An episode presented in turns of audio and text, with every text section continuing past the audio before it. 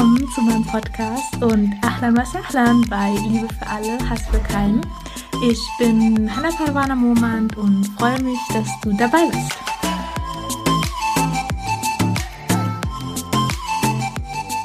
Assalamu alaikum und herzlich willkommen zu einer neuen Podcast-Folge Liebe für alle, Hass für keinen.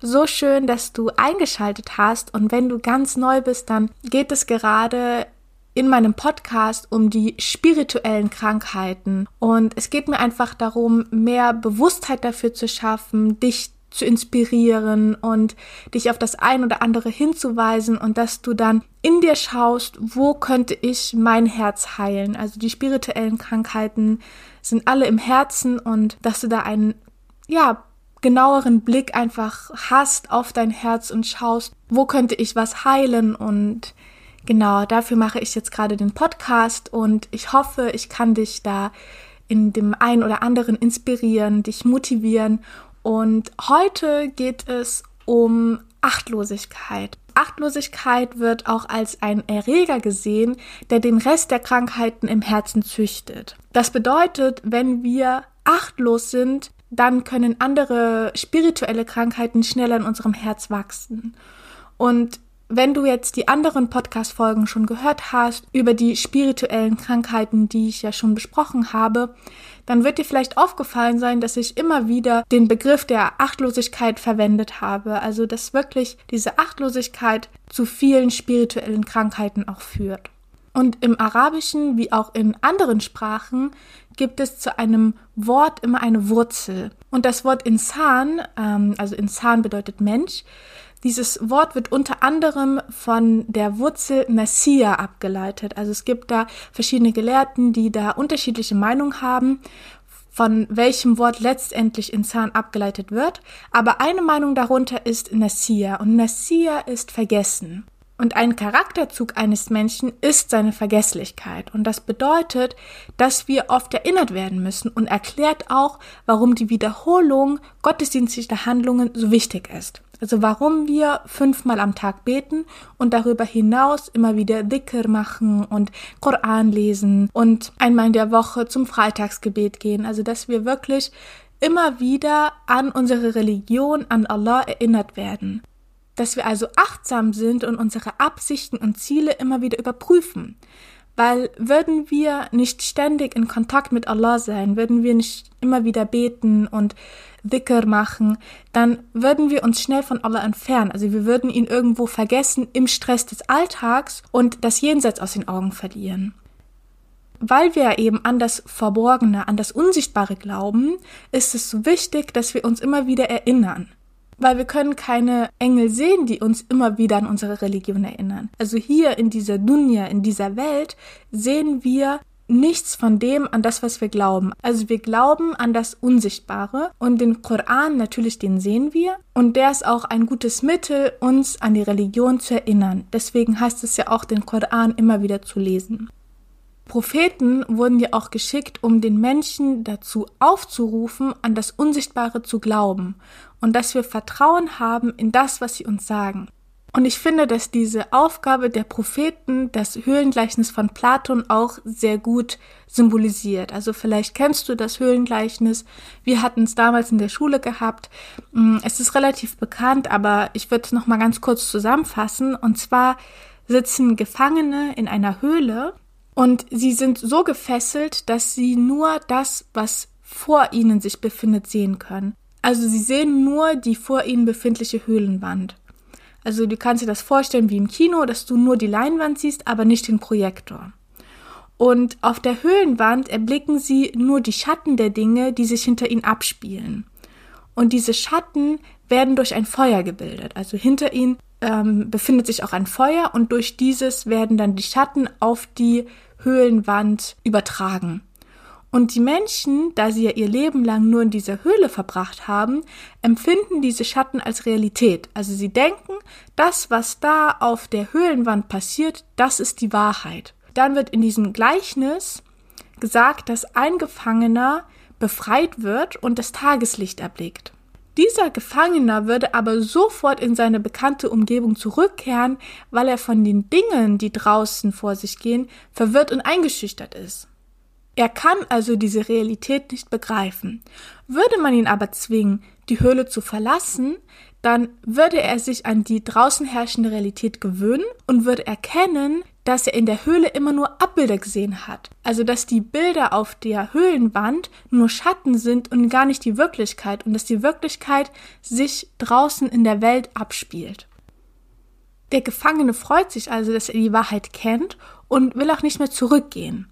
Würde man ihn jetzt aber zwingen, wieder zurückzugehen, dann würden die anderen Gefangenen sich über seine neu gewonnene Erkenntnis lustig machen, also dass er sagt, draußen ist die Wahrheit und das sind doch nur Abbilder und ihr habt die Wahrheit nicht gesehen, das ist nicht die Wahrheit, das ist nur ein Abbild, das sind nur Schatten. Also die Gefangenen würden sagen, hey, bist du verrückt? Ne, was, was erzählst du die ganze Zeit? ist doch totaler Schwachsinn. Hier auf der Höhlenleinwand, das ist die Wahrheit, ne, weil sie es nicht anders kennen. Und sie würden sich also über ihn lustig machen, von ihm genervt sein, desto mehr er sagen würde, hey, das ist nicht die Wahrheit und würden ihn vielleicht sogar töten, weil sie einfach so genervt sind von ihm.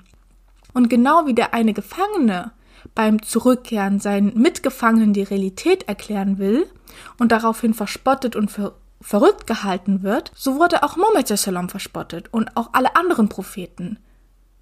Also alle Propheten kamen, um die Menschen aufzuwecken aus dieser verdrehten Wirklichkeit, in der sie sich gerade befinden. Und alle Propheten mussten dann Verspottung aushalten und manche wurden von ihnen dann am Ende sogar ermordet.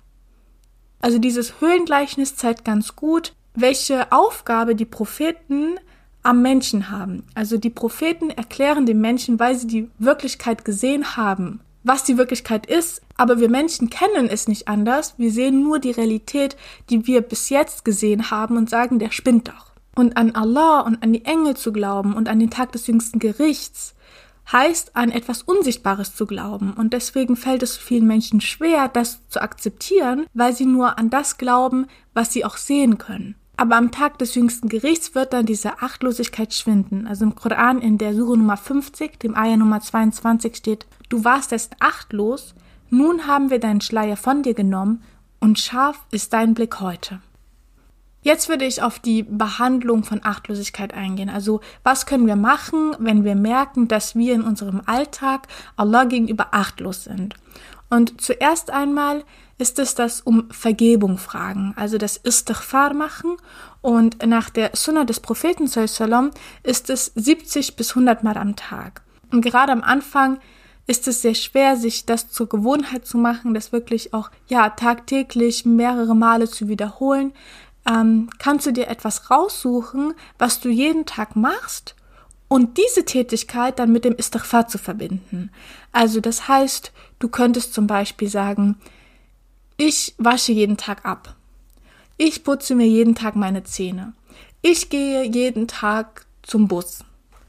Und bei dieser Tätigkeit könntest du dann sagen, okay, ab heute, immer wenn ich Geschirr abspüle, hänge ich mir einen Zettel über meine Spüle und schreibe drauf, Astaghfirullah wa atubu ilayhi. Und das sagst du dann während des Geschirrspülens immer wieder und immer wieder, dass du wirklich in diese Gewohnheit reinkommst und dass du wirklich das tagtäglich machst, das Istighfar. Weil wir begehen ja immer wieder Fehler und um Vergebung zu bitten, schafft dann wieder eine Balance und gleicht alles wieder aus. Also das heißt, dieses Istighfar ist etwas sehr reinigend, sehr kraftvolles und erinnert uns dann im Alltag immer wieder an Allah. Der zweite Punkt ist, dass du rechtschaffene Menschen besuchst, weil du bist ja der Durchschnitt der fünf Menschen, die dich täglich umgeben. Und die Rechtschaffenen sind ja die Salihin. Und Saleh überliefert die Idee von einem gesunden Herzen und einem exzellenten Charakter. Also ein Rechtschaffener führt die Gebote Allahs aus und hält sich von Dingen, die Allah verboten hat, fern.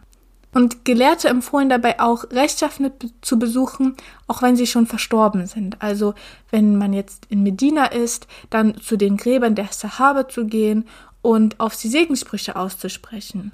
Und klar, wenn man zu den Gräbern der Sahaba geht, dann ist das natürlich auch wieder eine super Erinnerung an den Tod und an das Jenseits, denn wir Menschen, wie ich ja am Anfang gesagt habe, sind sehr vergesslich und wenn du vielleicht mal einen Totenfall in der Familie oder im Bekanntenkreis hattest, dann ist dir vielleicht aufgefallen, dass du in dieser Zeit sehr nachdenklich bist über den Tod. Ne? Wenn man am Grab steht und das Grab wird hinabgelassen, dann denkt man sehr viel über den Tod nach. Eine Woche später aber denkt man nicht mehr über den Tod nach, ne? weil wir vergesslich sind. Und daher empfahl der Prophet Sallam, Friedhöfe zu besuchen, um uns wieder daran zu erinnern, sodass wir wirklich immer wieder konfrontiert sind mit dem absoluten Schicksal aller Menschheit. Ne? Wir sterben ja alle und dass wir uns da wirklich immer wieder bewusst werden, achtsam sind damit. Und natürlich nicht nur rechtschaffene Menschen zu besuchen, sondern versuchen, selbst rechtschaffen zu werden. Und ich finde eine Sache ziemlich besonders, und zwar, wenn wir beten, nach den zwei Sajdas, Assalamu alayna, das heißt, ähm, ja, Frieden auf uns, Assalamu alayna, wa ala ibadillahi as-salihin und auf die ja, Diener Allahs, die Rechtschaffenen.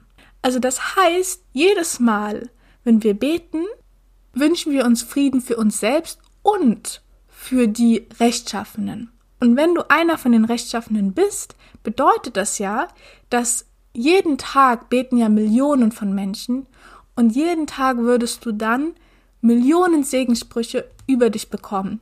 Und das ist etwas so Besonderes, warum jeder versuchen sollte, ein, ein Saleh zu werden, also einer von den Salehin, dass wir diese Segenssprüche jeden Tag von Millionen von Menschen erhalten. Dann komme ich zum dritten Punkt, und zwar Segnungen auf den Propheten sallallahu alaihi wasallam aussprechen. Also in der Sure Nummer 33, dem Ayah Nummer 56 steht, Allah und seine Engel sprechen den Segen über den Propheten. Ihr Gläubigen, sprecht auch ihr den Segen über ihn und grüßt ihn, wie es sich gehört. Und Ubay ibn Ka'b radiallahu anhu fragte einmal den Propheten sallam, wie viel Segen er denn auf ihn aussprechen soll. Und der Prophet sallam sagte, ein Viertel wäre gut, und wenn du mehr hinzufügst, ist es besser. Und Sidi Ahmad Zaruk sagte, wenn du keinen Murabbi hast, also Murabbi ist ein spiritueller Mentor, dann sprich Segnungen über den Propheten Sallam aus, welcher als Murabbi handelt, also als spiritueller Mentor handelt. Das heißt, wenn du ja in einem Dorf lebst oder in einer Stadt, wo du weißt, ich habe hier nicht wirklich einen Salih, wo ich hingehen könnte, dann nimm dir Muhammad Sallam als spirituellen Mentor lies seine Sira und versuche so gut wie du kannst, seine Sunna zu befolgen und Segnungen über den Propheten sallam aussprechen. Weil dieses Aussprechen der Segnungen über den Propheten sallam reinigt die Seele und manche empfehlen, das mindestens 500 Mal am Tag zu machen. Und auch hier wieder, such dir einfach eine Tätigkeit, wo du weißt, dass du das jeden Tag machst und das dann mit den Segenssprüchen in Verbindung zu setzen. Oder du nimmst dir nach jedem Gebet zwei Minuten Zeit, wo du dich hinsetzt und wirklich nur die Segenssprüche auf den Propheten Sallam aussprichst. Oder wenn du merkst, okay, mir ist gerade langweilig und du ja, erwischst dich dabei, nach deinem Handy zu greifen und zu denken, hey, scroll mal kurz durch Instagram, dann zu dir zu sagen, stopp, ich spreche jetzt erst einmal ein paar Segenssprüche auf den Propheten aus. Also Allahumma salli wa sallim ala nabina Muhammadin. Und das dann immer wieder und immer wieder und dass du da auch in Verbindung mit dem Propheten Sallam stehst und nicht achtlos ihm gegenüber wirst und ja, seine Sunna zu befolgen, dir vielleicht jeden Tag eine Sunna raussuchst und sagst, genau das mache ich heute und morgen mache ich was anderes. Da wirklich in diesem Kontakt zu stehen mit dem Propheten Sallam. Der vierte Punkt und der letzte Punkt ist Koran rezitieren. Und da gibt es natürlich auch wieder Empfehlungen. Super ist es natürlich, wenn du einen Teil, also einen Jus pro Tag schaffst, sozusagen den Koran dann in 30 Tagen durchliest oder dir jeden Morgen nach dem Fajr-Gebet Surah Yasin durchliest und nach dem Maghrib-Gebet, also nach dem Abendgebet Surah Waqi'a und nach dem Nachtgebet, also Isha, dann Surat al-Mulk. Das kannst du auch machen oder du schaufelst dir am Tag eine halbe Stunde Zeit, wo du sagst, an, in dieser halben Stunde lese ich nur Koran und das dann auch jeden Tag mit dir so ein kleines Commitment zu machen, dass du da wirklich dran bleibst und dass du eine Beziehung mit dem Koran aufbaust. Und was ja auch sehr interessant ist, dass jeder von Achtlosigkeit geheilt werden wird. Die Herausforderung dabei ist nur, das in diesem Leben zu schaffen. Ne? Am Tag des jüngsten Gerichts wird jeder von dieser Achtlosigkeit geheilt sein, weil wir sehen die Engel. Und der Schleier wird ja von uns genommen und der Blick ist scharf, wie das im Koran steht. Und ja, damit würde ich diese Podcast-Folge beenden. Ich hoffe, ich konnte dich inspirieren und dass du achtsamer mit Allah wirst, dass du ein paar meiner Tipps in deinen Alltag integrierst, dass du sagst, hey, ich schaffe mir jetzt jeden Tag eine halbe Stunde für Koran lesen oder ich lese jeden Tag eine Seite Koran. Ich spreche die Segensprüche aus, wenn ich Wäsche wasche, bügel, Geschirr spüle, was auch immer, dass du da wirklich so eine Connection hast und dass du da eine alltägliche Verbindung hast.